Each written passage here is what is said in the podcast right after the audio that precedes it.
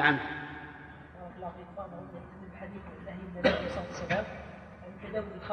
نعم. يقول يقاس عليها غيرها استعمال الخمر في غير التداوي باب أولى. يقاس عليها؟ استعمال الخمر في غير التداوي كالعطور وغيرها باب أولى. لكن التداوي بها شربا. ولهذا قال العلماء رحمهم الله إنه لا يجوز التداوي بها. حتى للعطش لا يجوز أن تشرب الخمر للعطش. وعللوا ذلك بأن الخمر إذا شرب الإنسان العطش لا تزيده إلا عطشا. ويرى بعض العلماء أنه يجوز للعطش. ولا يسلم أنها لا تزيد إلا عطشا. لكن إذا غص باللقمة وليس عنده إلا كاس خمر. وغص أما يموت ينخلق ولا يشرب الكاس ويمشي اللقمة. ماذا يصنع؟ يستعملها؟ إي نعم يستعملها للضرورة. لأن الله قال سبحانه وتعالى في آية عامة وقد فصل لكم ما حرم عليكم إلا ما اضطررتم إليه. هذه أعم من قوله لما حرم الميت والخمر. لا الميت هو والخنزير ولحم الخنزير وما لا به. هنا قال فمن اضطر في مخمصة غير متجانف لإثم فإن الله غفور رحيم. الآية وقد فصل لكم ما حرم عليكم إلا ما اضطررتم إليه أعم. بركاته. عليكم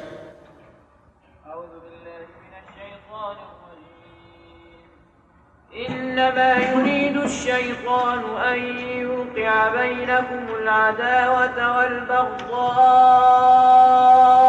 في الخمر والميسر ويصدكم عن ذكر الله وعن الصلاة فهل أنتم منتهون؟ وأطيعوا الله وأطيعوا الرسول وحده فإن توليتم فاعلموا أنما على رسولنا البلاغ المبين. ليس على الذين آمنوا وعملوا الصالحات جناح فيما طعموا فيما طعموا إذا ما اتقوا وآمنوا وعملوا الصالحات ثم اتقوا وآمنوا ثم اتقوا وأحسنوا. والله يحب المحسنين. كفاية أعوذ بالله من الشيطان الرجيم. قال الله تبارك وتعالى مبينا ما يريده الشيطان من بني آدم. يا أيها الذين آمنوا إلى آخر. نعم. يا إنما يريد الشيطان. إنما يريد الشيطان أن يوقع بينكم العداوة والبغضاء في الخمر والميسر. آه، ما هو آه، ضد العداوة؟ عقيل. ما ضد العداوة. الم- الموالاة. والبغضاء المحبة. طيب يعني المحبة ضد البغضاء فيريد أن تشت- تشتت, تشتت القلوب والأبدان. وأظن أخذنا الفوائد. نعم؟ إيش؟ منين؟ بين المسلمين نعم. طيب. إي طيب. إثبات إرادة الشيطان إرادة الشيطان لبني آدم أن تفرق تفرق الأمة من مرادات الشيطان أن كل ما الكفر فهو من مرادات الشيطان كراهة الله للعداوة والبغضاء بين المسلمين نعم. طيب. أحسنت. ومن فوائد الآية الكريمة إثبات الأسباب. إثبات الأسباب. وجه ذلك أن الله تعالى أخبر أن الخمر والميسر والأنصاب والأزلام سبب نعم أن الخمر والميسر سبب للعداوة والبغضاء. وهذا لا شك في إثبات لا شك فيه. ولا أحد ينكره إلا السفيه. كل يعلم أن من غمس في البحر فإنه يغرق. وأن من ألقي في النار فإنه يحترق. أليس كذلك؟ طيب. أنكر قوم الأسباب وغلا قوم في إثباتها. فأما الذين أنكروا الأسباب فزعموا أنهم بإنكارهم ينزهون الله تعالى عن الشريك. فغلوا في التنزيه. وأما الذي وأما الذين أثبتوا الأسباب على أنها الفاعلة فهؤلاء أشركوا مع الله. أما أهل الحق فقالوا إن الأسباب لها تأثير. ولكن ما الذي جعل من الذي جعل لها تأثيرا؟ هو الله. فتأثير الأسباب ليس بنفسها. ولكن بما أودع الله تعالى فيها من القوى المؤثرة. ويدل لهذا أنه توجد أسباب موجبة للشيء بإيجاب الله إياه ومع ذلك قد يرتفع هذا الإيجاب. قد يرتفع هذا الإيجاب. من ذلك النار محرقة. ولما ألقي فيها إبراهيم قال الله لها كوني بردا وسلاما على إبراهيم. فكانت بردا وسلاما. فانتفى الإحراق وانتفت الحرارة.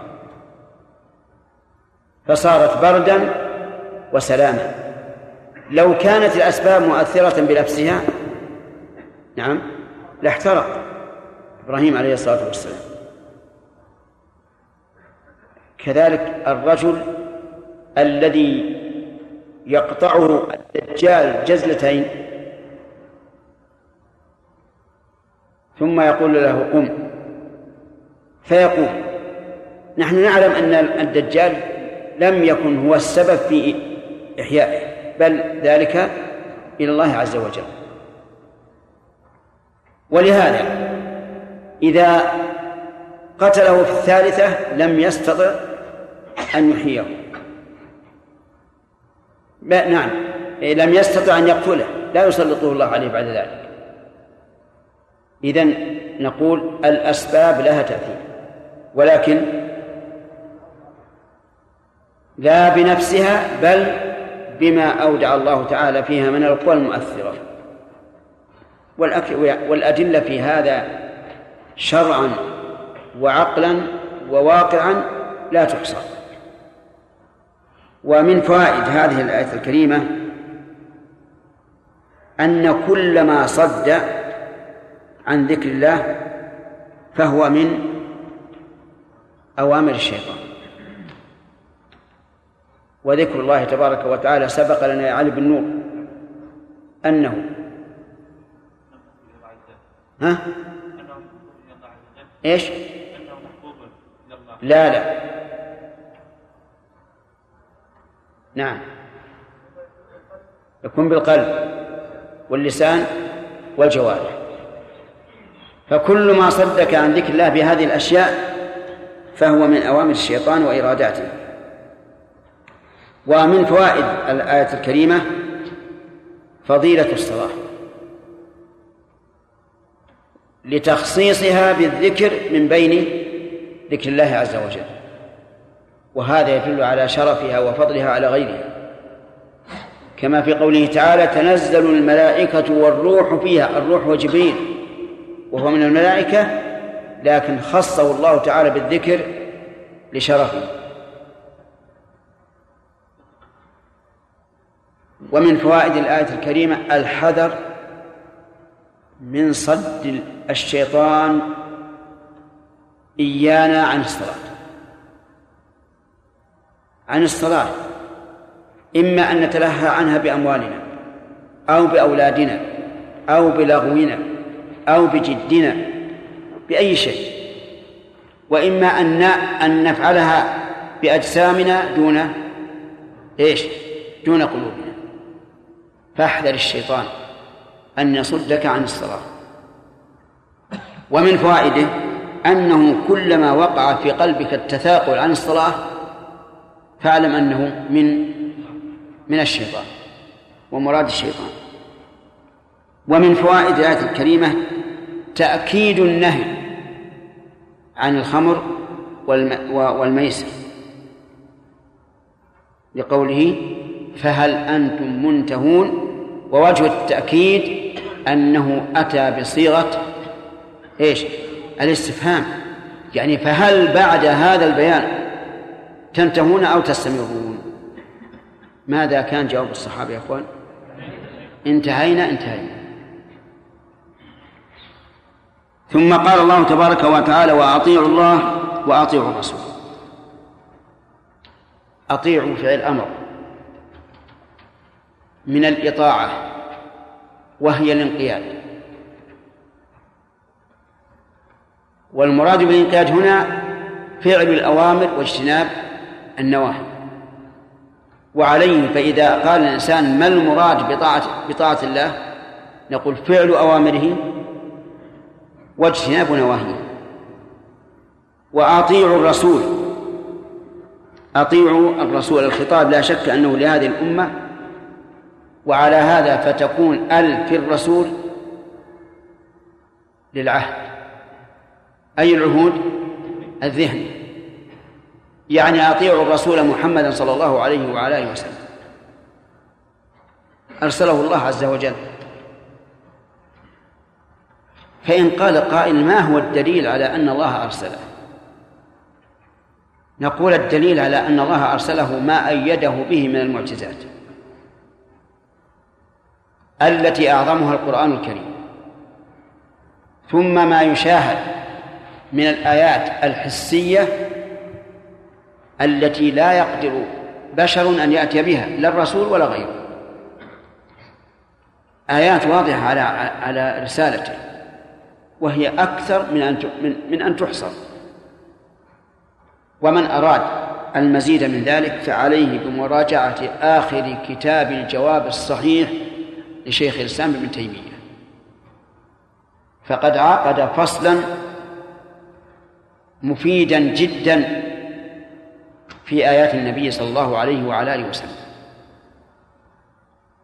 ومن أراد المزيد أيضا فعليه بما ذكره الحافظ ابن كثير رحمه الله في البداية والنهاية في آخر سيرة النبي صلى الله عليه وسلم. فقد ذكر كثيرا من الآيات في السماء وفي الأرض في الإنسان وفي الحيوان. ولا حاجة إلى أن نذكر شيئا كثيرا منها لكنها موجودة والحمد لله.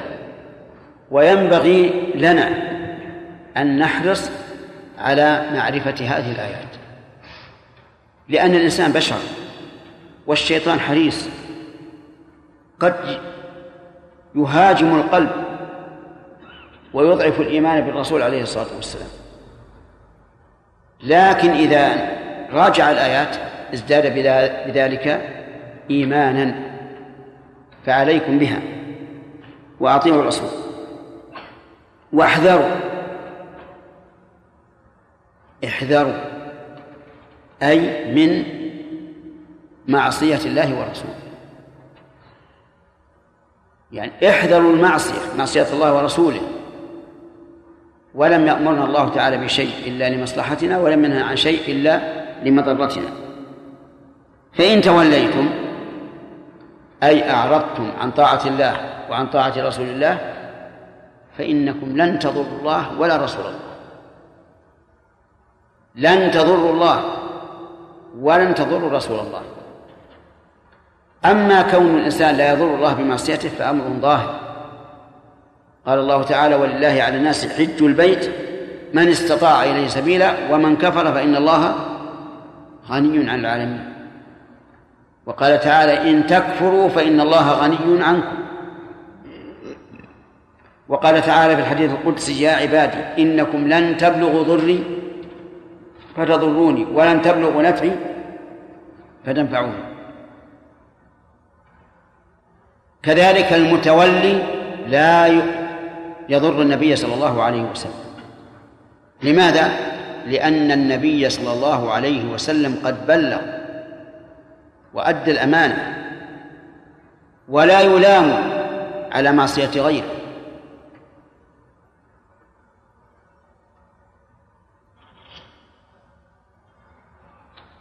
كما قال الله تبارك وتعالى فتول عنهم فما أنت إيش؟ بلم بملو. فهم لن يضروا الله الرسول صلى الله عليه وسلم بمعصية الله لأنه بلغ وأدى الأمانة ونصح الأمة. ولهذا قال فاعلموا أنما على رسولنا البلاغ المبين. اعلموا أمر بالعلم. ومعلوم أننا يجب أن نعلم كل ما أخبر الله به عن نفسه وعن غيره لكن هذا علم خاص. اعلموا أنما على رسولنا البلاغ المبين. وهنا نسأل عن إعراب أنما على رسولنا البلاغ المبين. كيف نعرب أنما على رسولنا البلاغ المبين؟ واحد اثنين ثلاثة.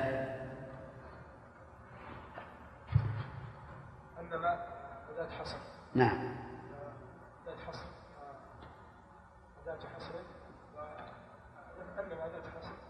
طيب كم ها؟ لا محل. ها. على رسول الله جار مجهول على مجهول رسولنا كلها مجرورة بعلى ها. ها؟ رسول نعم. ها؟ نعم مضاف نعم آه، و- والجملة الاسمية جار مجهول الجملة الاسمية.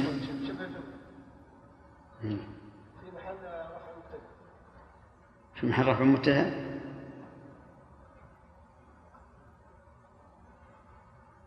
طيب. ساعد أخاك.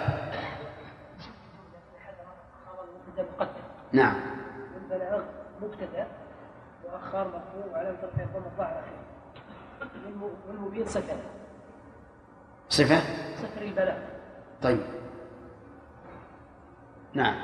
والجملة الجملة المتكونة من حرف الحصر وما بعده في محل نصب سد مسد مفعولي فعل. نعم. خلاص؟ هل يمكن أن يكون هناك وجه آخر في الإعراب؟ وأن نقول أن الذي على رسولنا البلاغ المبين؟ نعم. انظر الكتابة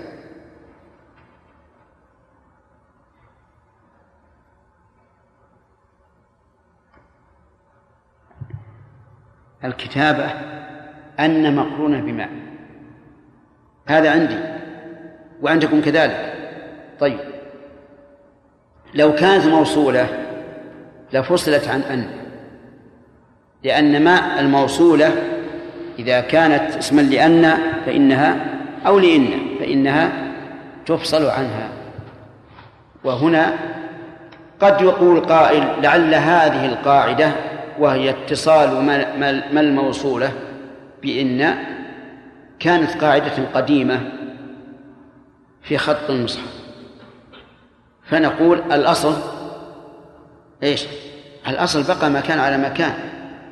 وأن ما إذا اتصلت بإن أو أن فهي تكفها عن العمل وتجعل وتجعل الجملة فيها حصر. نعم. قول أنما على رسولنا البلاغ يعني التبليغ. وأصل التبليغ من بلغ الشيء كذا أي وصل إليه أي عليه أن يوصل الوحي الذي أوحاه الله إليه إلى المرسل إليه. هذه وظيفته. ليس له أكثر من هذه الوظيفة. البلاغ المبين. من أبان المتعدي وليست من أبان اللازم. أبان اللازم تقول أبان الصبح كما تقول بان الصبح. أبان المتعدي تتعدى للمفعول به. فهنا نقول المبين إيش؟ من أبان المتعدي أو اللازم؟ نعم المتعدي. يعني البلاغ الذي أبان الحق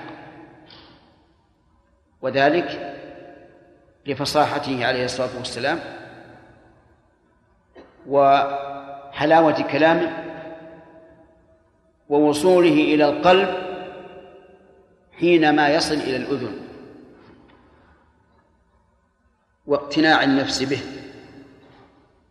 فلهذه الأوصاف كان بلاغ النبي صلى الله عليه وسلم مبينا لما يبلغه صلوات الله وسلامه عليه.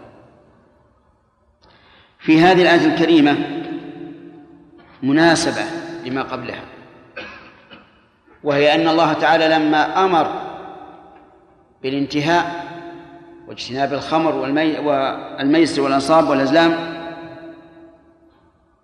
أمر بطاعته عموما. وحذر من مخالفته. يقول الله عز وجل نعم فيكون فيها من الفوائد أولا وجوب طاعة الله ورسوله. لقول الله تعالى وأطيعوا الله وأطيعوا الرسول. ومن فوائدها أن طاعة النبي صلى الله عليه وسلم مستقلة بمعنى أنه إذا أمر النبي صلى الله عليه وعلى آله وسلم بشيء لا نقول هل يوجد في القرآن هذا الأمر أو لا يوجد.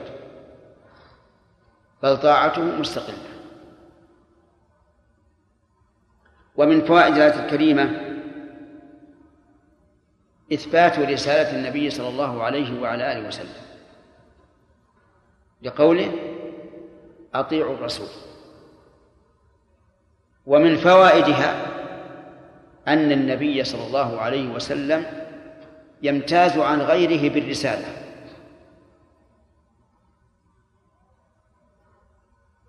لا ولا يمتاز عن غيره بأنه رب يفعل ما يشاء بل هو نفسه لا يملك لنفسه نفعا ولا ضرا. يقول هو أطيعوا الرسول. ومن فوائده أن الرسالة من من أفخر الأوصاف التي يتصف بها العبد. لقوله الرسول. ولا شك أن الرسول يفضل ويشرف بحسب منزلة مرسله. أتوافقون على هذه الجملة؟ نعم. وافق. توافقون إن شاء الله. لا نعم. لو لو جاء رسول من عند رجل شريف عالي المنزلة فهل يكون في نفوسكم كرسول جاء من عامة الناس؟ لا أبدا. بل يكون في نفوسنا لهذا الرسول بمقدار ما يستحقه من منزلة من أرسله. فعليه تكون الرسالة تكون عجيب. فخرا لمن أرسل. طيب. وهل مقام النبوة أفضل أو مقام الرسالة؟ مقام الرسالة. لأن الرسول نال من مقام النبوة ومقام الرسالة. مقام النبوة بما أوحي إليه ومقام الرسالة بما كلف بتبليغه. فيكون أشرف.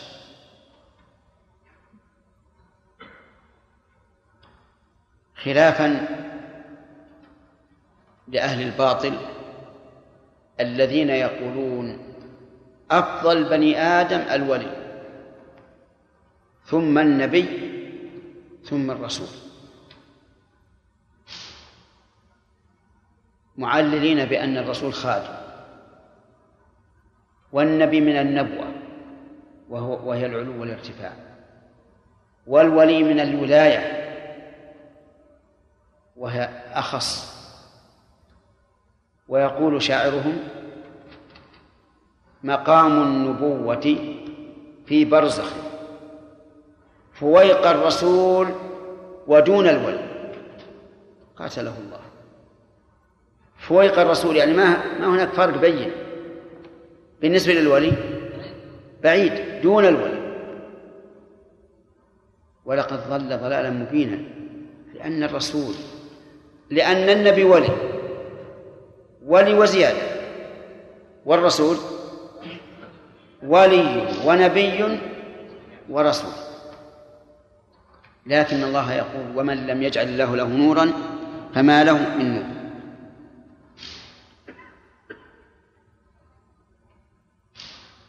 ومن فوائد هذه هذه الآية الكريمة التحذير من معصية الله ورسوله. التحذير من معصية الله ورسوله لقوله واحذروا. وكلمة احذروا التي حذف مفعولها أشد وقعا من احذروا إذا ذكر مفعولها. لأنها أبلغ في التخويف كأن المتكلم اقتصر عليها دون متعلقاتها متعلقاتها. ومن فوائد الآية الكريمة أن الأصل في أوامر الله ورسوله الوجوب. لأن التحذير لا لا يكون إلا من شيء يأثم, يأثم به الإنسان. فإن ما لا إثم فيه لا يكون الحذر منه. وهذه المسألة فيها خلاف بين أهل الأصول أصول الفقه. فمنهم من يقول الأصل في الأمر الوجوب ومنهم من يقول الأصل فيه الندب ومنهم من يقول أما في الآداب فهو للندب وأما في العبادات التي حق الله فهو فهي للوجوب. والمسألة مبسوطة في أصول الفقه. لكن الشيء الذي يهمنا هو أن الإنسان إذا سمع أمر الله ورسوله لا يتردد فيقول هل الأمر للوجوب أو للاستحباب؟ هذه عبارة منتقدة. هل الأمر للوجوب أو للاستحباب؟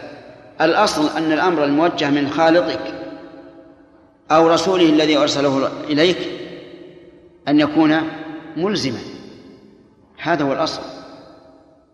وإلى ساعتي وإلى ساعتكم أنتم. لم يعهد من الصحابة أن الرسول صلى الله عليه وعلى آله وسلم إذا أمرهم بأمر قالوا يا رسول الله هل هذا واجب علينا ولا ولا ولا مستحب؟ أبدا وخير لنا أن نقتفي أن نقتفي آثاره نعم لو أن الإنسان تورط في المخالفة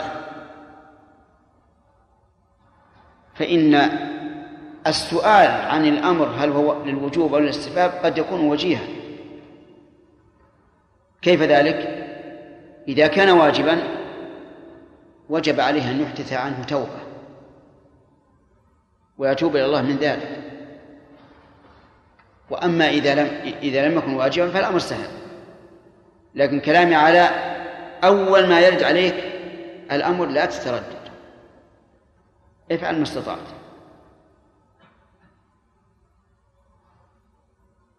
أما إذا جاء عن الرسول عليه الصلاة والسلام إذا جاء عن أنك مخير فأنت مخير. كما أمر النبي صلى الله عليه وعلى آله وسلم بريرة أن ترجع إلى زوجها مغيث. وكان كانت بريرة عتقت وزوجها رقيق. فلما عتقت ملكت نفسها. فخيرها النبي عليه الصلاة والسلام قال إن شئت أن تبقى مع مغيث فابقى. وإن شئت إن شئت أن لا تبقي فلك الفسق. قالت لا لا أريد البقاء معك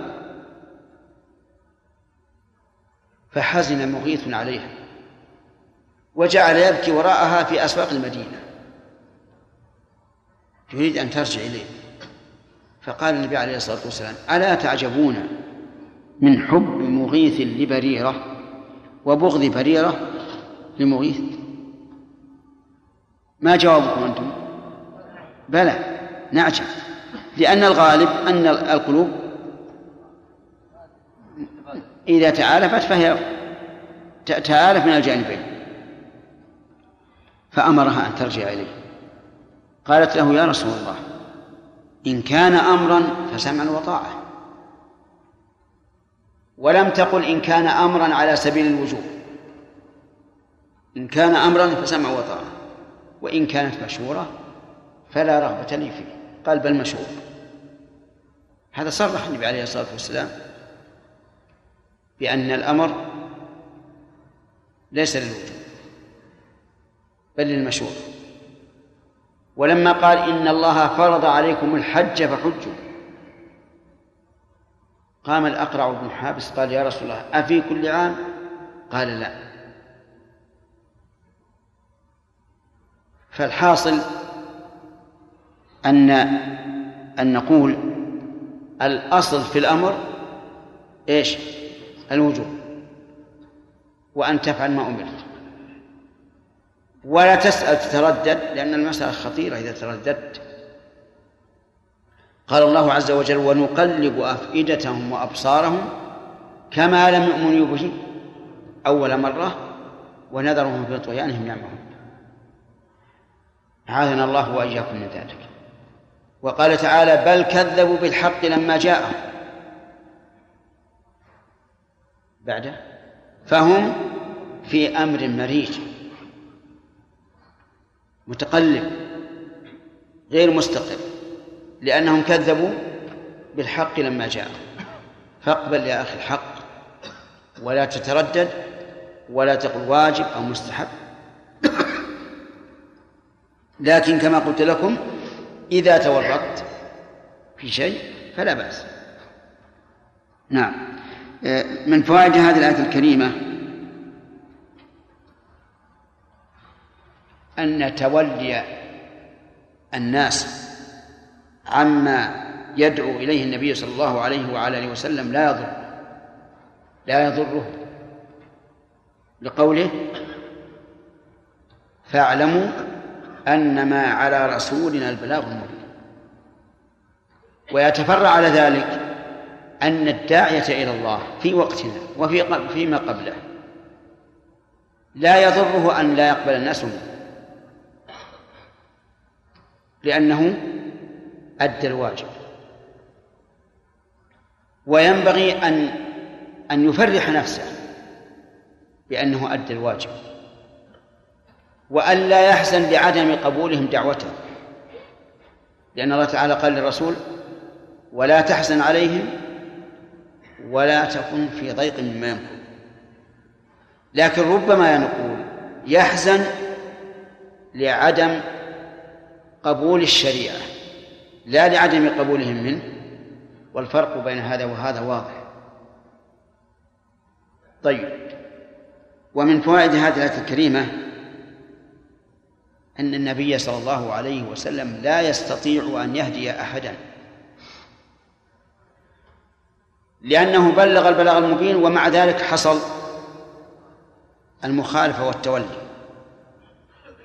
ومن فوائد الآية الكريمة أن النبي صلى الله عليه وسلم بلغ البلاغ المبين. ففيه إبطال لقول أهل التفويض فيما يختص بأسماء الله وصفاته. الذين قالوا إن الرسول صلى الله عليه وسلم لم يبلغ البلاغ المبين ولا يعرف ما قال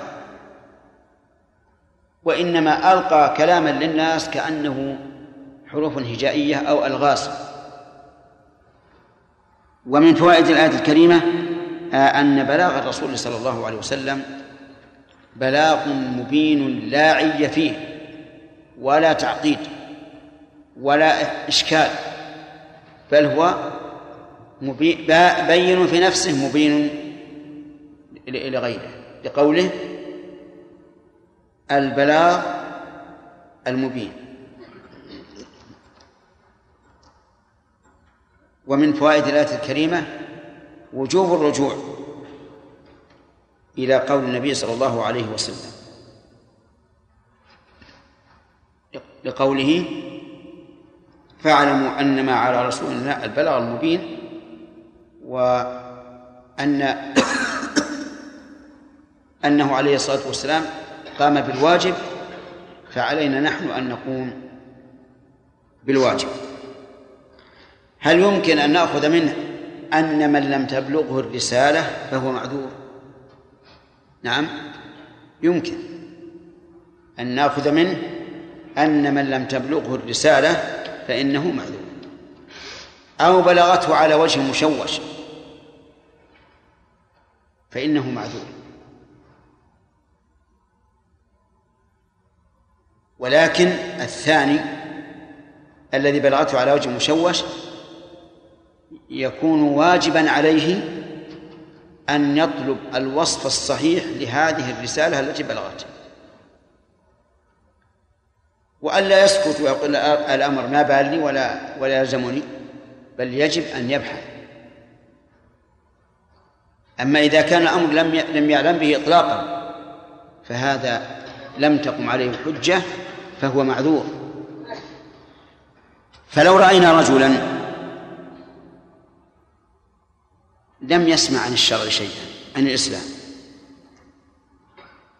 في الكهوف والجبال والأدغال يرعى الغنم ويحلب الإبل ولا ما يعلم شيء. فهل نقول إن هذا معذور أو غير معذور؟ معذور لا شك. إنه معذور. ولكن إذا ذكر له أن هناك رسالة وجب عليه أن يبحث وحينئذ قد نقول إن هذا الذي بلغه آه، ترتفع به الحجة لأن الواجب أن يسأل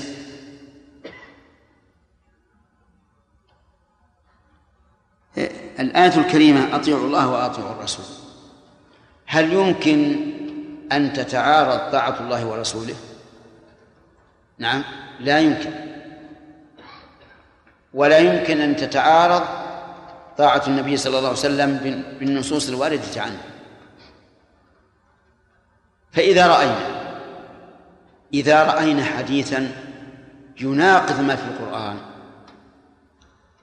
يناقض ما في القرآن فإننا نحكم برده وإن لم نعرف سنده. بل ولو عرفنا سنده فإننا نقول هذا منكر. إذا خالف القرآن لا يمكن أن يكون الله يأمر بطاعته وطاعته مقدمة على كل شيء وبطاعة الرسول. لو كان هذا إن أننا آه، نأخذ بما يتناقض من الكتاب والسنة لكانت مستحيلة. من ذلك ما يذكر عن النبي صلى الله عليه وسلم في لحوم البقر أنها داء وفي ألبانها أنها دواء أو شفاء. هذا بدون أن ننظر إلى سنده نحكم بأنه باطل. ولا يصح. لو كان لحومها داء هل يمكن أن يحرم الله على عباده؟ آه نعم أن يحلها الله لعباده؟ لا يمكن أبدا. لو كان لحمها داء ما أحلها الله للعباد أبدا. لأن الله تعالى لا يحل لعباده ما كان ضررا عليهم. حتى لو قال قائل يمكن أن نحمل هذا الحديث على أكل لحم الإبل بدون طبخ. قصدي استغفر الله على أكل لحم البقر بدون طبخ. هل يصح هذا؟ لماذا؟ لأن أكله بدون طبخ نادر ولا يمكن أن يحمل الحديث على الشيء النادر والشيء بالشيء يذكر ومن حديث عائشة رضي الله عنها من مات وعليه صيام صام عنه ولي من مات وعليه صيام صام عنه ولي. بعض العلماء يقول المراد من مات وعليه صيام نذر صام عنه ولي. أما صيام الفرض كصيام رمضان والكفارة فلا يصام عن الميت. فيقال سبحان الله أنتم صححوا الحديث ثم نقحوا المراد. صيام النذر بالنسبة لصيام الفرض والكفارة. كثير أو نادر؟ نادر. كيف تحملون الحديث على شيء نادر وتتركون الشيء الكثير؟ ولهذا كان قول راجح أن من ماتوا عليه الصيام سواء كان واجبا بالنذر أو أو بأصل الشرع فإنه يصام عنه. نعم. بارك الله فيكم. أشكل علي فيما لو بلغ الإنسان الإنسان الدين على وجه مشوش. نعم. أننا لا نعذره بالجهل. يعني شيخ هذا البلاغ هو كأنه لا بلاغ. لا أصبر لا ما ما, نقول لا. نقول قد لا نعذره لتركه الواجب وهو البحث. كيف يفعل؟ هو مثلا إنسان عامي أو عجوز في في مثلا في داخل أوروبا وما أشبه ذلك والإعلام مغطي عليهم ولا يعرفون شيء. سبحان كل شيء محتمل. إذا بلغه أن محمد رسول الله صلى الله عليه وسلم وأنه أتى لجميع الخلق وأن من خالفه في النار ومن وافقه في الجنة. يسمع هذا. نعم. يقول إنه رسول وليس بك صادق. هذا نعم قد يكون معذورا خصوصا إذا كان الذي الذي أخبره ممن يعد من رؤسائهم في الدين. قد يكون معذورا. ولهذا لما أنكر عمر على الرجل الذي قرأ في سورة الفرقان خلاف ما كان يعرفه عمر أنكر آية من من كتاب الله. ظانا أن الرجل إيش؟ أخطأ فيها حتى ذهب إلى رسول الله صلى الله عليه وعلى آله وسلم وقال هكذا أنزل لقراءة الرجل وهكذا أنزل لقراءة عمر والمسألة هذه الناس فيها طرفان ووسط. طرف يغلو في التكفير ويقدم على التكفير ويقول لا يعذر بالجهل في أصل الدين. وهذا غير صحيح. قال الله تعالى فاسألوا أهل الذكر إن كنتم لا تعلمون بالبينات والزبر. وقسم آخر لا. يغلو في رفع التكفير حتى وإن كان الإنسان في حال يحكم بكفره يقول لا. والقول الوسط هو الوسط. أن نقول من لم تبلغه فهو معذور. ومن ومن بلغته ولم يفهمها فهو معذور. لأن عدم الفهم كعدم العلم. لو أتى إليك إنسان أعجمي وقام يتكلم بأعجميته في شيء هل تدري ما يقول؟ ما تدري ما يقول. هذا هذا معذور. فالفهم ليس بشرط. نعم فالفهم شرط. يعني مجرد البلاغ لا يكفي. وأما قوله تعالى لأنذركم به ومن بلغ فهل معنى ومن وصل إليه وإن لم يفهمه؟ أو من بلغه فأدركه. الثاني هو المراد هو المراد نعم يا سليم. بعض الناس اللي بعض يدعي الإسلام يدعون بعض الناس يدعي الإسلام ويخالفون على النصوص الشرعية ونبغاهم يا شيخ لو إني لا في نفسنا إيه. اني لو إني نروح مع اليهود وهم مهدين دينهم أحب علي من من- لا لا لا يا سليم هذا سائل مثل الرافع يا شيخ اللي يقولون الله خان خان العالمين يخونون جبريل ويسبون عمر وبكر وبكر وعائشة ويبرزون يا شيخ يبرزون يبرزون المسلمين لا شك أن ال- ال- ال- الذي يسب أبا بكر وعمر ليس من الدين في شيء. اليهود يا شيخ مسلمين على دينهم ومعروف دينهم هذول يدخلون الإسلام ويسبون يا شيخ يدخلون جهودنا مثل هذا الله يكفينا شر. الله يكفينا شرهم ويهديهم لا يجب بغضهم. كيف بغضهم؟ من قال يجب محبتهم. يجب بغضهم ما في إشكال. لكن نسأل الله لهم الهداية. أعوذ بالله من الشيطان الرجيم. ليس على الذين آمنوا وعملوا الصالحات جناح فيما طعموا إذا ما اتقوا وآمنوا وعملوا الصالحات ثم اتقوا وآمنوا ثم اتقوا وأحسنوا. والله يحب المحسنين. يا أيها الذين آمنوا ليبلونكم الله بشيء من الصيد. تناله أيديكم ورماحكم ليعلم الله من يخافه بالغيب. فمن اعتدى بعد ذلك فله عذاب أليم. أعوذ بالله من الشيطان الرجيم. قال الله تبارك وتعالى وأطيعوا الله وأطيعوا الرسول. هل يمكن أن يكون أمر الله وأمر الرسول متناقضين؟ نعم. ما وجه ذلك من الآية؟ العطف؟ ها؟ قوله وأطيعوا الله وأطيعوا الرسول.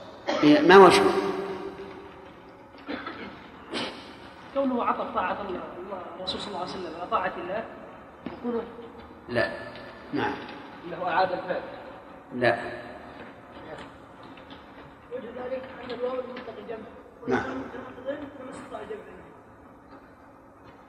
قاربت ولم ما؟ طاعة الرسول مأمور بها من عند الله عز وجل. فهي تبع طاعة الله عز وجل. نعم. أن الله عز وجل قال أطيعوا الله وأطيعوا الرسول. فجعله فجعلهما في في مقابلة من تولى عن طاعته. بقوله فمن تولى لا يقع التناقض لأنه لو كان لو وقع التناقض لكانت طاعة الرسول معصية لله وطاعة الله معصية للرسول. هذا التناقض. لأن التناقض يكون النقيض حكم حكم حكمه ضد حكم نقيض. فلو قلنا أنه يقع التناقض لازم من ذلك أن تكون طاعة الله معصية للرسول وطاعة الرسول معصية لله. طيب من, من هل في الآية ما يدل على أن طاعة الرسول مستقلة بمعنى أننا لا نحتاج إلى شاهد من القرآن فيما أمر به الرسول صلى الله عليه وسلم يحيى؟ ما هو الدليل؟ لأنه أعاد الفعل هنا قال وأطيعوا الرسول. لأنه أعاد الفعل فقال وأطيعوا الرسول. وإعادة الفعل تدل على أن الطاعة مستقلة. نعم.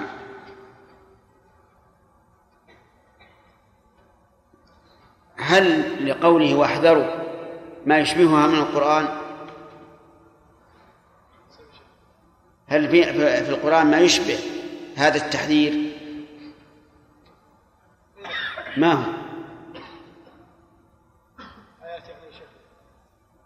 آية تدل على الحذر من مخالفة أمر الله ورسوله.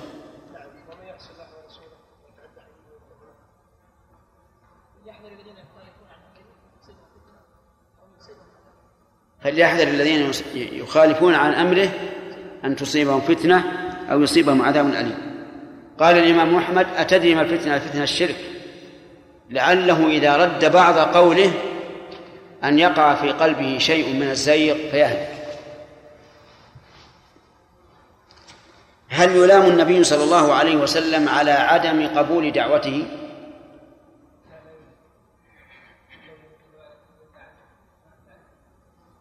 ومن الآية هنا. لا يلام لقوله فتولى عنهم فما أنت من ملوم لكن من الآية هنا. نعم. نعم. فإذا كان ليس عليه إلا البلاغ فإنه لن يضره توليه ولا يلام عليه. طيب. المبين هل هي بمعنى المبين أو بمعنى البين؟ المبين. وهل تأتي المبين بمعنى البين؟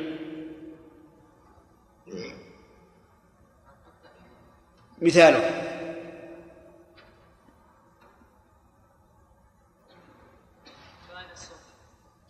أبان الصبح لكن هذه أبان فعل لكن نريد اسم الفاعل مبين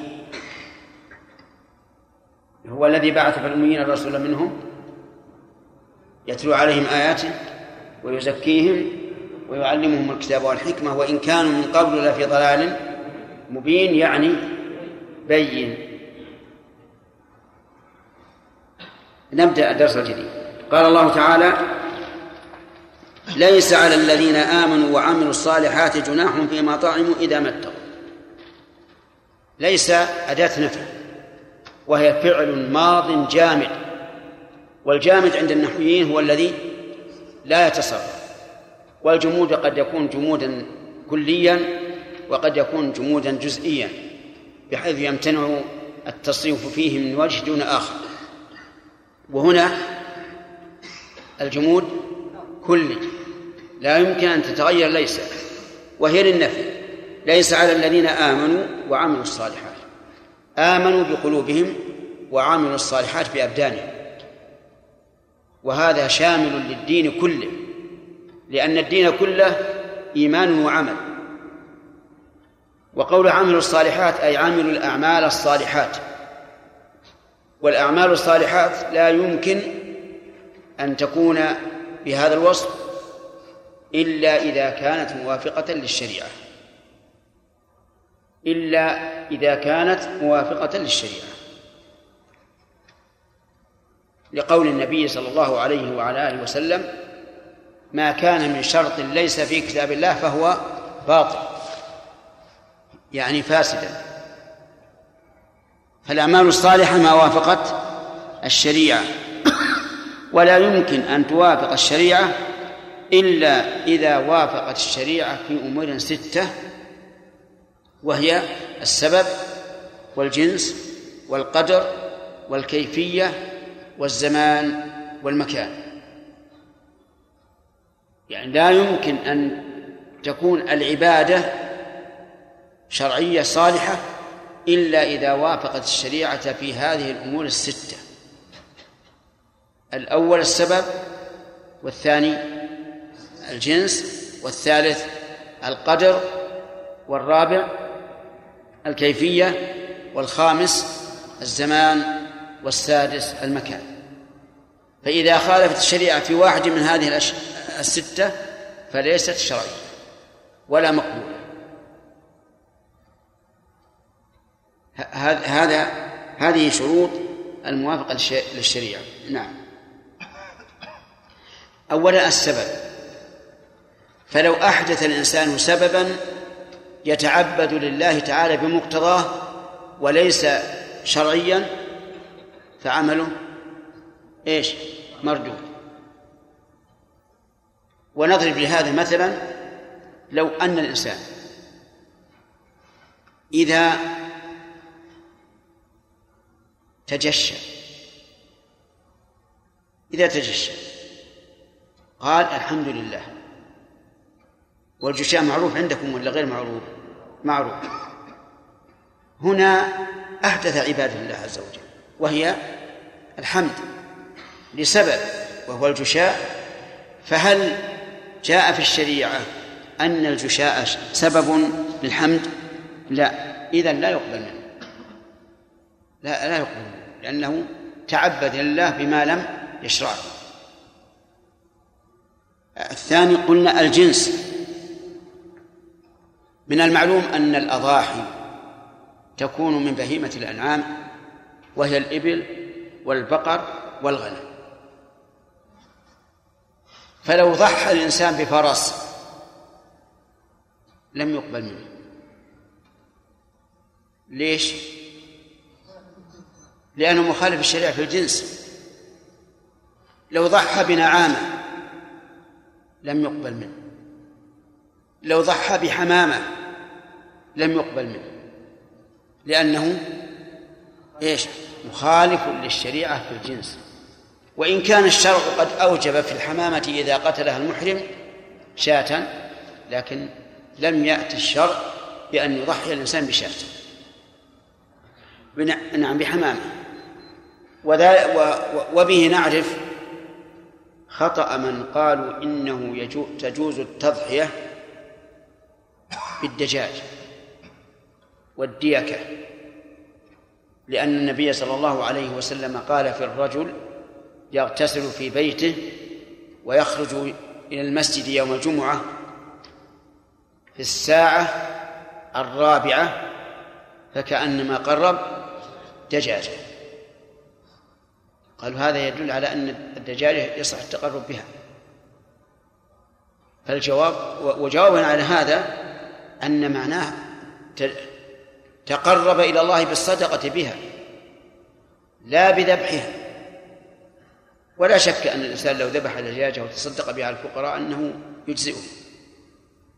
إذا لا بد من موافقة العمل للشريعة في إيش؟ في الجنس. الثالث القدر. لو تعبد الإنسان لله عز وجل بصلاة سادسة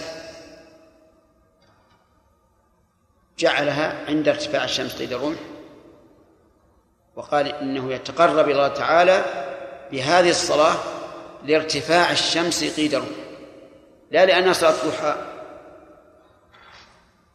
فهذه العبادة لا تقبل يعني أراد أن يجعلها إيش؟ أنا أراد أن يجعلها صلاة سادسة مع الخمس فإنها لا تقبل لأنه زاد صلاة لم لم ينزل له بها من سلطان. ولو أنه صلى الظهر خمس ركعات نعم لم تقبل. لمخالفة الشريعة بماذا؟ بالقدر. الثالث الرابع الكيفية لو لو تعبد لله تعالى بالوضوء توضأ وضوءا كاملا مشتملا على الأعضاء كلها لكنه بدأ بالرجلين ثم الرأس ثم اليدين ثم الوجه. لم تقبل العبادة لأنها مخالفة للشريعة في إيش؟ في كيفيتها. وكذلك لو سجد قبل أن يركع لم تقبل الصلاة لأنه لأنها مخالفة للكيفية للشريعة في الكيفية الخامس الزمان. لو أن الإنسان ضحى في عيد الفطر وقال عيد كعيد فالقياس أن يضحى في عيد الفطر كما يضحى في عيد الأضحى. لم تقبل. لماذا؟ لمخالفة الشريعة في في الوقت أو في الزمان المكان لو أن الإنسان اعتكف في رمضان في بيته أو امرأة في مصلاها الذي في البيت لم يجزئ لماذا؟ لأنه مخالف للشرع في المكان بقي أن يقال وهل يأثم الإنسان لو تعبد لله عز وجل بما يخالف الشريعة في, في واحد من هذه؟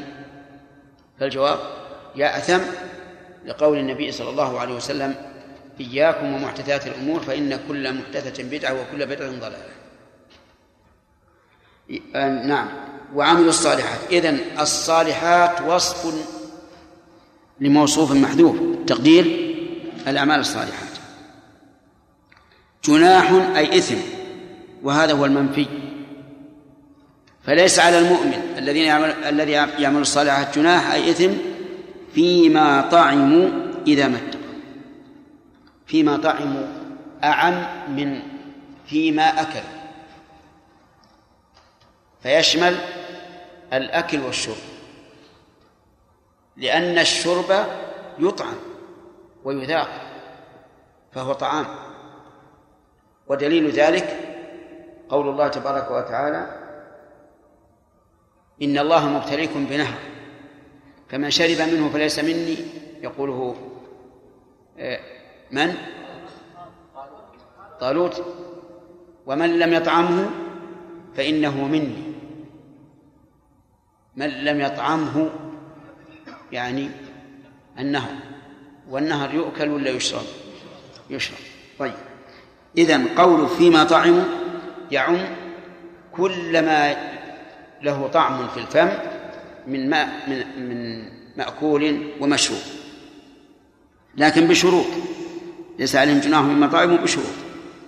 الشرط الأول إذا ما اتقوا. الثاني وآمنوا. الثالث وعملوا الصالحات. الرابع ثم اتقوا. الخامس وآمنوا. السادس اتقوا والسابع أحسنوا هذه هذه قيود خمسة. وليست متكررة. كل واحد له معنى. له معنى. كل واحد له معنى. نعم. قوله إذا إذا ما اتقوا. يعني اتقوا ما حرم عليهم من المأكول. وليست التقوى العامة. إذا ما اتقوا ما حرم عليهم من المطعوم. هذه واحدة. وآمنوا أي آمنوا بالله.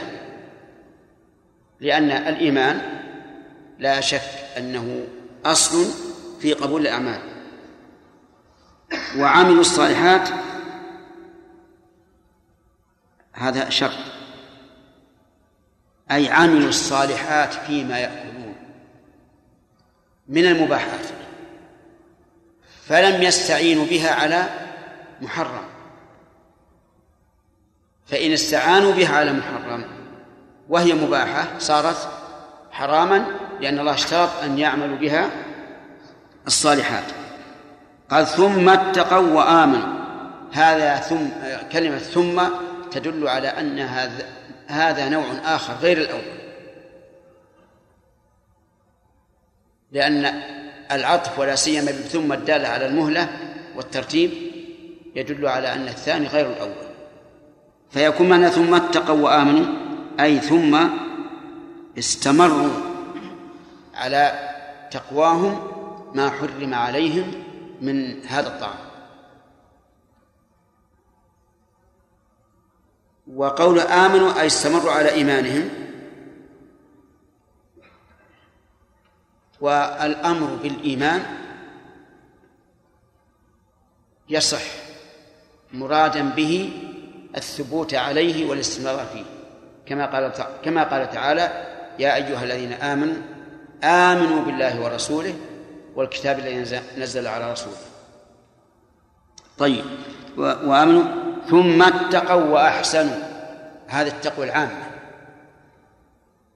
اتقوا جميع المحرمات. وأحسنوا بفعل جميع الطاعات. والله يحب المحسنين هذه الآية يمكن أن نحملها على حالين. الحال الأولى حال من يذهب إلى التقشف ويخشى من الترفه المباح. فيتجنب الفواكه واللحم المندي والشيء الذي تعبدا لله. وتحمل أيضا ولها محمل آخر في من توفوا قبل تحريم الخمر. في من توفوا قبل تحريم الخمر. فهم قد شربوا الخمر وهي حرام ولا حلال؟ هي في النهاية حرام لكن حين شربهم إياها حلال لأن الله سبحانه وتعالى لم يحرمها بتاتا إلا بعد موته. وإن كانت قد نزلت آيات تعرض بالتحريم وتقيد الحل كما في قوله يسألونك عن الخمر والميسر قل فيهما إثم كبير ومنافع الناس وفي قوله يا أيها الذين آمنوا لا تقربوا الصلاة وأنتم سكارى. وهؤلاء أشكل على الصحابة حالهم. لما نزلت هذه الآية أشكل على الصحابة حالهم. نعم. لما حرمت الخمر قصدي أشكل على الصحابة حال الذين توفوا من قبل. فأنزل الله هذه الآية. أنه ليس عليهم جناح لأنهم لم ينتهكوا ما حرم الله بل هم مؤمنون متقون محسنون. إذا تحمل على وجهين. على من شرب الخمر قبل تحريمها وأيضا لو قلنا الآن وقبل أن يعلم بتحريمها. فهذا يشمل أنه ليس عليه جناح. الثاني من تورعوا عما أحل الله لهم خوفا من الإثم. فيقال لهم ليس عليكم جناح فيما طعمتم إذا تمت هذه الشروط. وقوله عز وجل والله يحب المحسنين. المحبة لو أردنا أن نحدها لم نستطع. ما نستطيع الإنسان أن أن يحد المحبة أبدا. أحد منكم يستطيع أن يحدها محبة فيما بيننا؟ أحد يستطيع؟ ما أحد يستطيع؟ الله مشكلة. شيء هو من حياتكم اليومية في داخل البيت وخارج البيت ومع ذلك ما تحبونها ما تحدونها؟ نعم. نعم. تعريف المعروف يزيده جهالة أو يزيد فيه جهلا ولذلك لما ذكر ابن القيم رحمه الله في كتابه روضة المحبين تعريف المحبة قال هذه الأمور الطبيعية لا يمكن تعريفها. ما تستطيع أن تعرف المحبة ولا الكراهة ولا البغضاء ولا الخوف ولا الفرح ما تستطيع. لأن هذه أمور كاملة في النفس كل إنسان يعرفها. نعم لو عليها علامات لا شك. فلو قلت مثلا المحبة أن تميل للشيء الذي ينفعك أو تدفع به ضرر شنو التعريف؟ ها؟ أي هذا أثر المحبة هذا أثر المحبة طيب المحبة أن ترى الرجل قد استنار وجهه واستبشر فرح. نعم؟ أثر. ما يمكن تعريفه إذن المحبة معلومة وإن شئت تقول معروفة وتعريف المعروف يزيده جهالة. طيب. في الآية فوائد. أولا نفي الجناح في, في المطعومات. من مأكول ومشروب. بهذه الشروط. ومن فوائدها أن على على الكفار جناح فيما طعموا لماذا؟ وجهه. غير مؤمنين. فالكافر لو رفع لقمة إلى فمه أو شرب كأسا من ماء فإنه محاسب عليه. وعليه الإثم فيه. ويؤيد هذا قول الله تبارك وتعالى قل من حرم زينة الله التي أخرج العباد والطيبات من الرزق. قل هي للذين آمنوا في الحياة الدنيا إيه خالصة يوم القيامة. طيب وهل هي لغير المؤمنين في الحياة الدنيا؟ يا جماعة لا. أما قدرا فنعم. أليس كذلك؟ وأما شرعا فلا. ولهذا قال بالنسبة للمؤمنين خالصة يوم القيامة. ولغير المؤمنين غير خالصة لغير المؤمنين غير خالصة ومن فوائد هذه الآية الكريمة القيود الشديدة في نفي الإثم عمن أكل أو شرب في مأكوله ومشروبه. وعرفتم الآن التقوى كم كم كم ذكرت؟ والإيمان مرتين والإحسان مرة. قيود شديدة عظيمة. فاحذر يا أخي المسلم أن يكون في مطعومك عليك إثم لأنك لم تتم هذه القيود. أسأل الله أن يعين وإياكم عليها. آه، من من فوائد الآية الكريمة أن من أكل كسبا مباحا آه، نعم من من أكل حلالا بكسب حرام فعليه الإثم. لماذا؟ لأنه لم يتق الله في كسبه. لم يتق الله في كسبه. ولا بد أن يتقي الله عز وجل. فهل يكون غير الكاسب كالكاسب في هذا الإثم؟ نقول أما إذا كان الشيء معينا المحرم معينا فهذا يكون الآكل كالكاسب مثل أن أعرف أن هذه الشاة التي ذبحها إكراما لي قد سرقها من فلان. فهذا حرام علينا نأكلها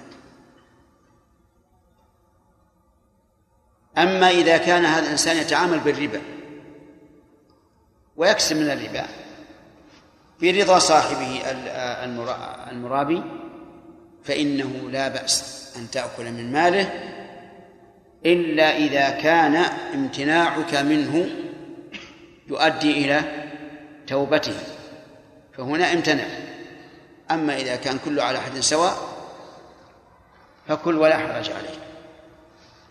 ويدل لهذا أن رسول الله صلى الله عليه وعلى آله وسلم أكل من مال اليهود. واشترى من مال اليهود مع أنهم معروفون بأكل السحت وأخذ الربا ولم يستفصل ولم يقل لأي واحد هل كسبتها بالربا وبناء على ذلك إذا مات ميت ونحن نعرف أنه يتعامل بالربا ويتعامل بالمباح فهل يلزم الورثة أن يبحثوا كيف كسب ذلك؟ لا يلزم الإثم على الكاسب. إلا إذا علمنا أن هذا هو عين مال الغير فيجب علينا أن نرده إلى صاحبه. طيب يجب علينا أن نرده لأن علمنا أنه ليس ملكا. فإن شككنا هل هو ملكه وأخذه بطريق شرعي أو سرقة فما الأصل؟ الأصل أنه له الأصل أنه له. ولا يلزمنا أن نقول لكل من أهدى إلينا هدية. منين؟ أنت سارقه ولا جتك بطريق مباح. نعم؟ لو كنا مكلفين لو كنا مكلفين بهذا لشق علينا مشقة شديدة.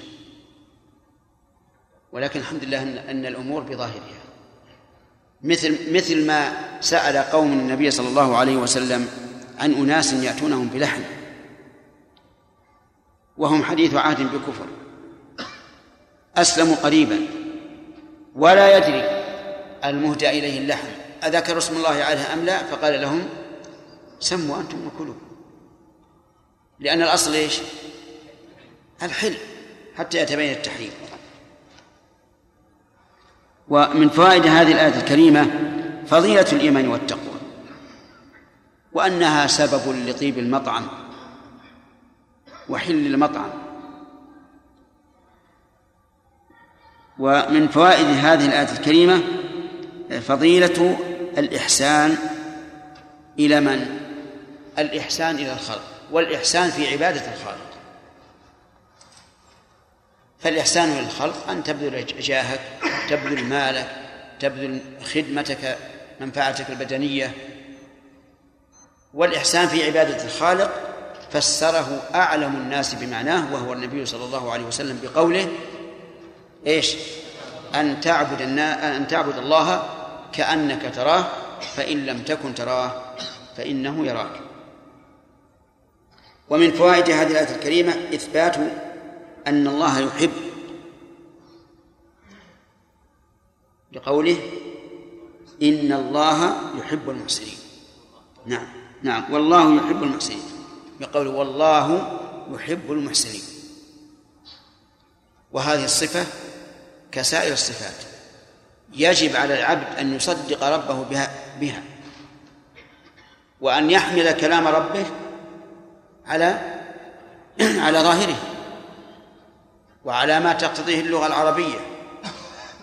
لأن لأن الله قال إنا جعلناه قرآنا عربيا يعني صيرناه باللغة العربية لعلكم تعقلون لأجل نعقل هذا القرآن ونفهمه. وعليه فيجب أن نؤمن بأن الله يحب. ولو فسرناه بغير ظاهره لكنا معتدين على النص. لكنا معتدين على النص من وجهين الوجه الأول صرفه عن ظاهره والوجه الثاني إثبات معنى على خلاف الظاهر. إثبات معنى على خلاف الظاهر وهذا جناية.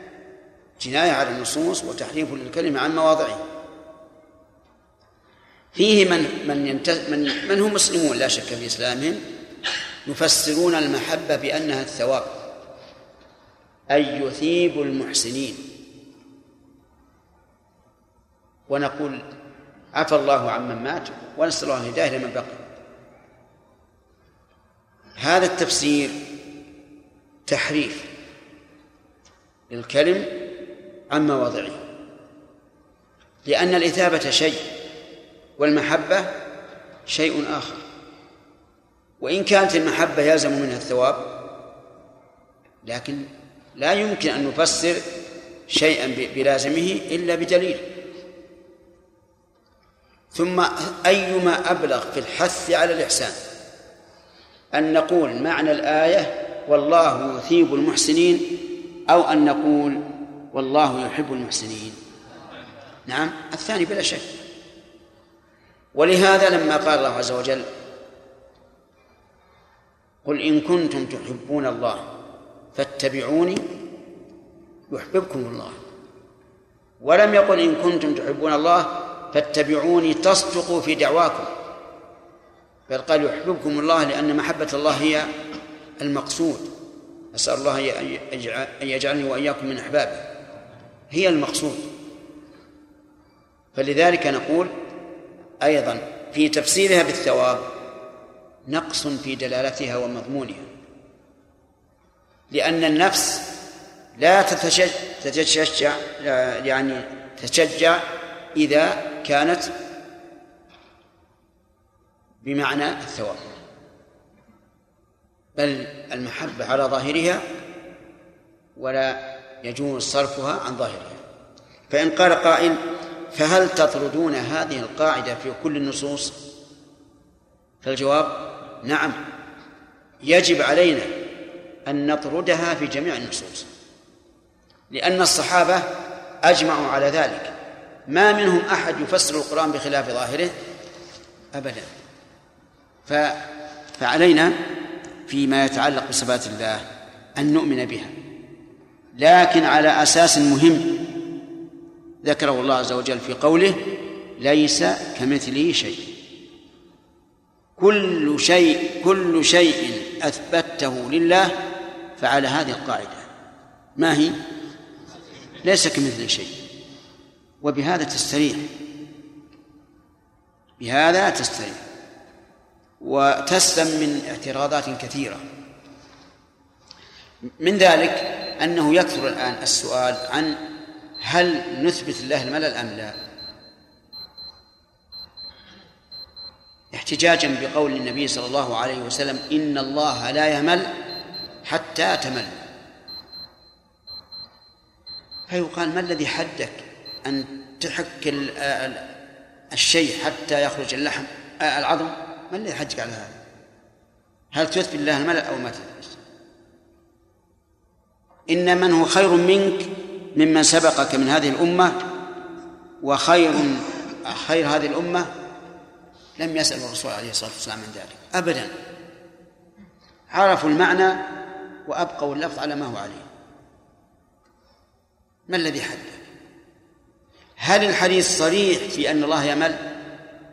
ما هو بصريح. ليس بصريح.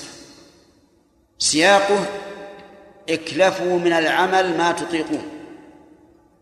يعني تحملوا منه ما تطيقون. فإن الله لا يمل حتى تمل. يعني لا يمل من ثوابكم حتى تملوا من العمل. هذا معناه واضح.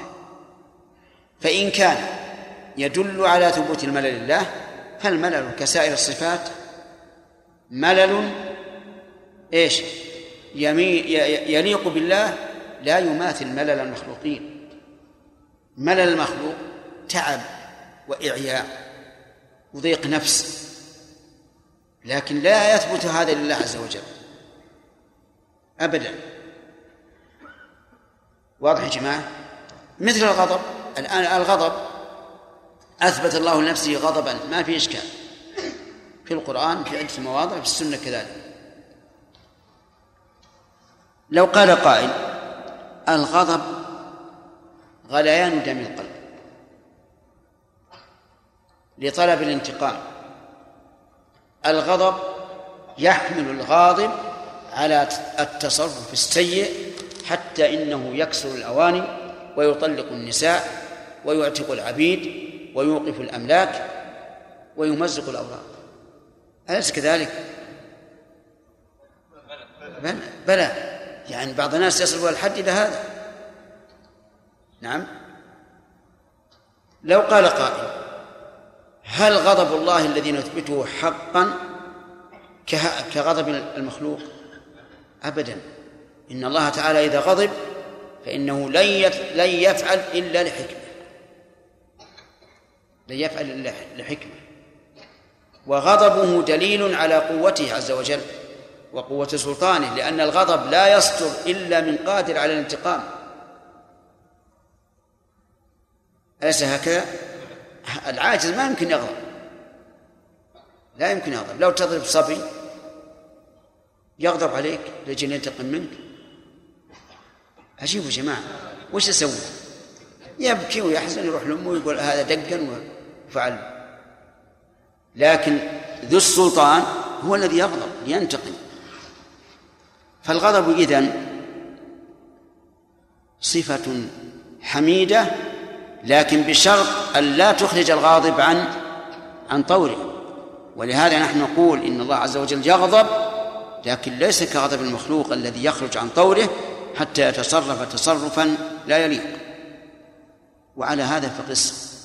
وأنت إذا أثبتت لله ما أثبته لنفسه وتأدبت مع الله بحيث لا تتجاوز ما ذكر الله عز وجل وأثبتت هذا على حد قوله تعالى ليس كمثله شيء وهو السميع البصير.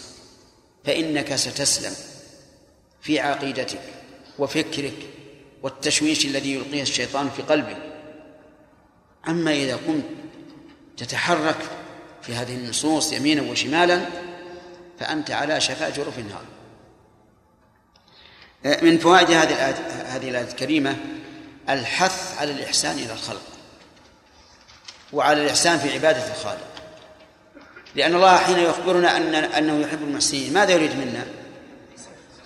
أن نفعل لننال هذه المرتبة العظيمة وهي محبة الله. أسأل الله يجعلني وإياكم من أحبابه. فلذلك يستفاد منها الحث على الإحسان. نعم. نعم سليم. الذي ينكرون الرضا والغضب. قصة موسى من من فرعون وكيده ما يقدرون. ما يقدرون يصرفون. أنا ما أنا أعرف أنه هم عاجزون. هم عاجزون يا سليم.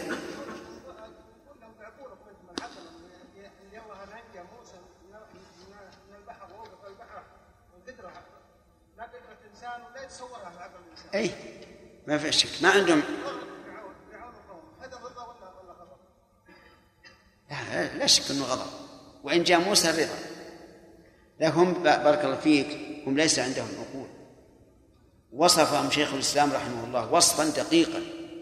قال إنهم أوتوا علو أوتوا فهوما ولم يؤتوا علوما. فهم ما عندهم علم من الكتاب والسنة. عندهم فهم. وأوتوا ذكاء وما أوتوا زكاة ما عندهم تقوى لله عز وجل. وإلا لو اتقوا الله عز وجل لاحترموا نصوص نصوص الكتاب والسنة. أدنى ما نقول فيهم إنهم جهلوا. يعني قد لا يكون عدم التقوى عندهم عن عمد لكن عن ظن أنهم على هدى ويحسبون أنهم على شيء وهم ضالون. نعم. المهاجرين من العرب في البلاد الأوروبية يعملون اعمالا مخلوطه الحلال بالحرام. كالذي أصحاب الدكاكين. إيش؟ يعني بعض المسلمين يعملون في البلاد الأوروبية. فيبيعون مثلا أشياء كالدكاكين فيها الحرام وفيها الحلال. نعم. كالخمر والخنزير وما أشبه ذلك. فإذا دعي الإنسان عندهم مثلا أو إذا أكل عندهم هل عليه شيء؟ ليس عليه شيء. إذا أكل المباح. إذا أكل المباح. لا ليس عليه شيء لكن كما قلت لك. إذا كان في عدم إجابة الدعوة مصلحة. فهنا لا تجب الدعوة نعم. إيش؟ ما شيخ بمن يقول إن. النبي صلى الله عليه وسلم إن النبي صلى الله عليه وسلم أكل طعام اليهود وقبل هداياهم لأنهم يهود كفار. لأنهم؟ كفار. نعم. ليسوا على ملة صحيحة. أما الآن المسلمون فعلم من الكتاب والسنة تحريم ذلك عليه كون الإنسان يأكل وهو هذا هذا جواب القصة لأن الله تعالى ذكر أنهم يأكلون السحت ويأخذون الربا مدحا لهم أو ذما لهم. ولهذا قال وقد نهوا عنه فهم منهيون عنه. لكن بعض الناس يريد أن يحرم مال من أكله مختلط بالحرام ثم يدفع بهذا الدفاع الضعيف. نعم. هل ماله يعتبر هل عين ماله محرم أو انه لا لا ما هو محرم. كسب محرم. من الشيطان الرجيم. يا أيها الذين آمنوا ليبلونكم الله بشيء من الصيد تناله أيديكم ورماحكم ليعلم الله من يخافه بالغيب. فمن اعتدى بعد ذلك فله عذاب أليم. يا أيها الذين آمنوا لا تقتلوا الصيد وأنتم حرم. ومن قتله منكم متعمدا فجزاء قتل من النعم يحكم به ذوى عدل منكم. هديا بالغ الكعبة أو كفارة طعام مساكين أو عدل ذلك صياما ليذوق وبال أمره. عفى الله عما سلف ومن عاد فينتقم الله منه والله عزيز انتقام أعوذ بالله من الشيطان الرجيم. قال الله تبارك وتعالى يا أيها الذين آمنوا لا تقتلوا الصيد. وقبل أن نشرع في درس الليلة نود أن نبحث عن قوله تعالى إذا ما اتقوا وآمنوا وعملوا الصالحات ثم اتقوا وآمنوا ثم اتقوا وأحسنوا. ما معنى الأولى؟ اذا ما اتقوا اي المحرمات نعم. وآمنوا أي بقلوبهم. أنا أريد التق- التقوى الأولى معناها هنا اتقوا المحرمات. نعم. المحرمات من المطعومات ها؟ المحرمات من المطعومات كيف؟ المحرمات من المطعومات طيب. والثانية؟ استمروا في تقواهم استمروا في التقوى وترك المحرمات. والثالثة؟ خالد. ها؟ تقوى العام. إذن لا تكرار. لأن كل واحدة محمولة على معنى قوله آمن أقيل. إذا ما اتقوا وآمنوا ثم اتقوا وآمنوا ثم اتقوا وأحسنوا. الأولى. الأولى آمنوا بحل هذه المحرمات ها؟ آمنوا بحل هذه المحرمات بحلها؟ نعم يا. نعم. آمنوا بما يجب الإيمان به نعم. يعني العموم. آمن الثانية؟ استمروا على ايمان أي استمروا على إيمانه. طيب. سبق أن أيضا من فوائد الآية إثبات صفة من صفات الله عز وجل. فراس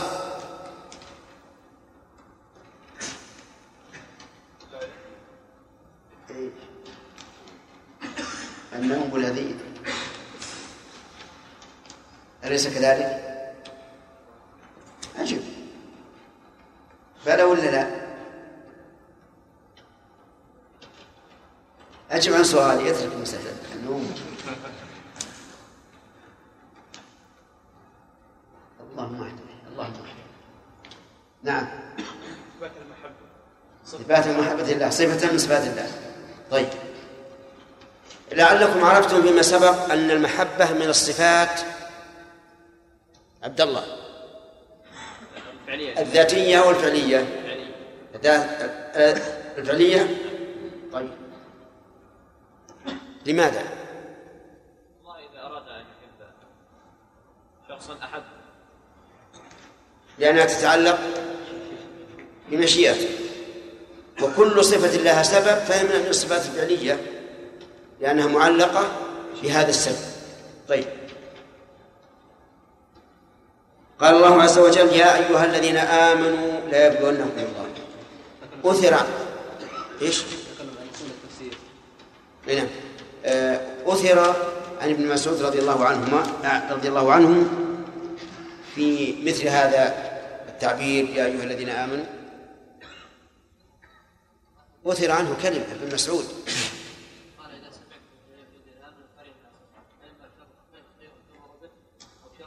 قال رضي الله عنه إذا سمعت الله يقول يا أيها الذين آمنوا فأرعى سمعك استمع انتبه فإن فإما خير تؤمر به وإما شر تنهى عنه.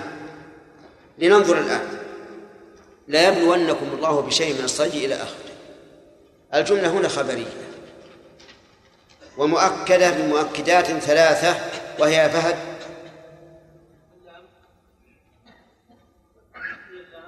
نعم اللام. إيش؟ ونون التوكيد. لا يبلونكم. نعم. القسم المقدر. لأن اللام موطأة للقسم. طيب. ومعنى يبلونكم يختبرنكم. وبماذا يكون الاختبار؟ قال ليعلم الله من يخاف بالغيب. بشيء من الصيد. الذي تصطادونه وهو محرم عليكم في حال